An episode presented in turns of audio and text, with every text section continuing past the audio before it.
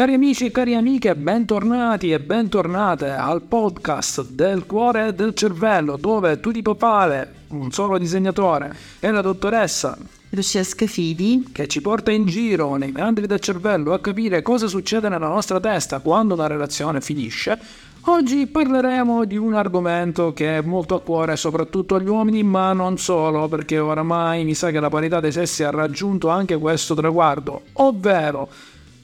conviene darsi alla pazza gioia quando una relazione finisce? È una bella domanda questa.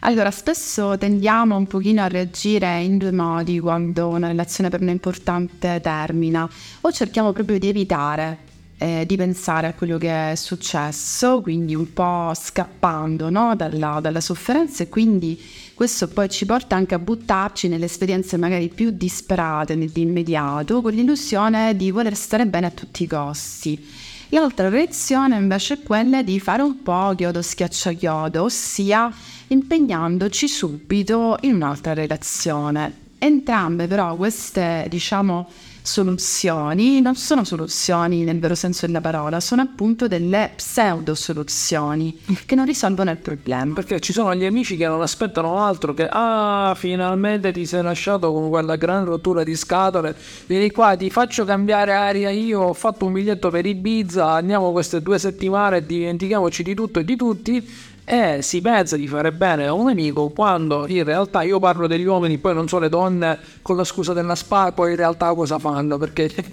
gli uomini diciamo hanno conclamato questo stereotipo del fatto che vanno a bere nelle località eh, esotiche, mm, soprattutto dove vivo io in Inghilterra, eh, essendoci una disponibilità economica molto più alta,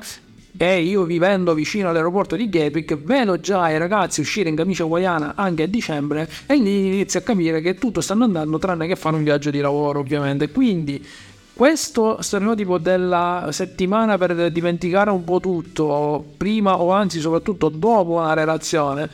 funziona veramente? Oppure quando si torna poi il, danno è più grande di come l'abbiamo il problema l'abbiamo lasciato. Insomma il problema è più grande di come l'avevamo lasciato. Tutto ciò che noi non elaboriamo tende a ripresentarsi nella nostra vita soprattutto in maniera amplificata. Quindi come dicevo prima sono delle pseudo soluzioni non sono delle soluzioni che risolvono il problema. Quindi magari nell'immediato possono darci un po' l'illusione di funzionare, a lungo termine non è così perché la fine eh, di una relazione con tutto quello che comporta in termini di vissuti a volte di pensieri negativi, quindi emozioni anche negative, tristezza, eh, ansia, paura, eh, senso di sfiducia, senso di delusione e tutta anche una serie poi di conseguenze comportamentali che possono poi anche condizionarci la vita se non appunto eh, superiamo questa fase in maniera efficace, non la affrontiamo in maniera efficace prima e poi non la superiamo,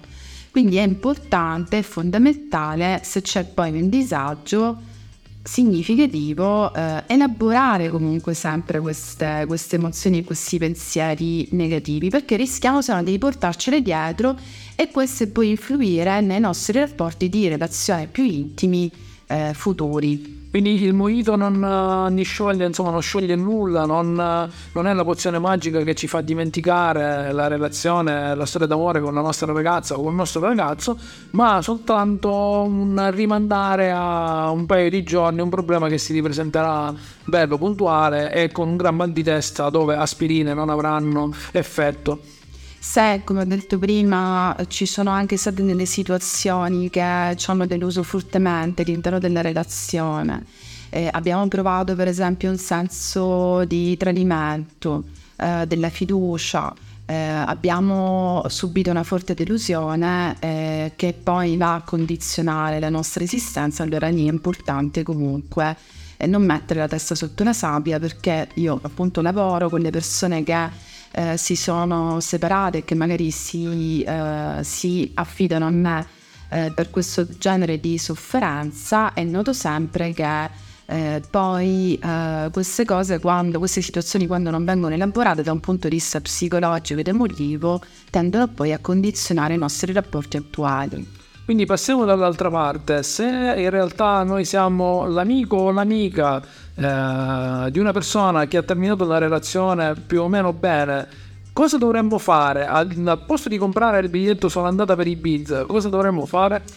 Allora, gli amici possono essere una, una, grande risorsa, molte volte le persone quando stanno male hanno semplicemente bisogno di essere ascoltate, quindi fornire la nostra presenza, il nostro supporto in termini appunto di ascolto, il nostro appunto supporto morale va benissimo. Eh, chiaramente poi noi dobbiamo anche ricordarci di non, come dicevamo in, un precedente, in una precedente puntata, di non poi eh, appoggiarci troppo su questo, nel senso che eh, eh, gli amici sono una risorsa quando sono appunto delle relazioni per noi importanti, utili, gratificanti, che ci fanno stare bene. Come tutte le risorse non vanno prosciugate. Esatto, benissimo. Dobbiamo fare sempre attenzione, se no rischiamo anche di intossicare con la nostra sofferenza anche quelle relazioni che poi sono una risorsa per noi. Quindi giocatevi delle carte, giocatevele bene. Io per tutti quelli che hanno eh, la sindrome del telefono, del telefono amico con alcune persone, ovvero che le chiamano notte e giorno perché hanno avuto eh, problemi di salute o anzi problemi soprattutto sentimentali, perché questo è un podcast di problemi sentimentali, io mi farei un 3-4 post-it da mettere come jolly. No? Dico, sai, mi gioco questa carta con l'amico tizio, ma lo gioco una volta e poi non gli rompo più le scatole perché se gli chiamo ogni giorno quello inizia inizierà a giocare a freccette con la mia fotografia e inizierà un corso di cucito per fare delle bambole voodoo che iniziano a somigliare vagamente alla mia faccia. Perciò di conseguenza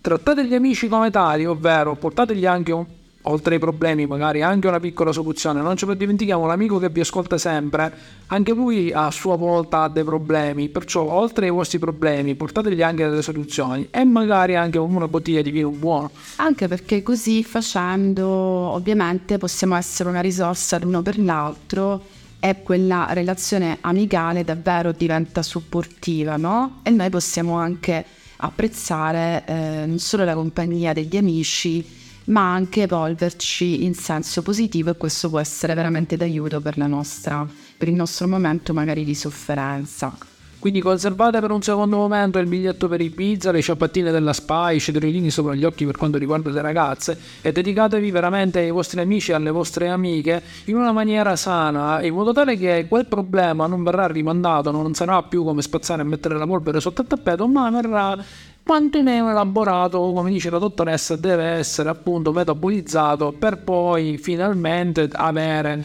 quella storia d'amore che tutti si augurano che ogni persona abbia. Detto questo, noi se non avete niente da aggiungere in diretta, ma non lo siamo, quindi di conseguenza scriveteci nei commenti quello che avete passato o come avete voi cercato di risolvere malamente o positivamente una situazione del genere, scrivetelo nei commenti, noi saremo felici di leggere e di rispondere. Un saluto da Turi Papale e Lucia Scafidi.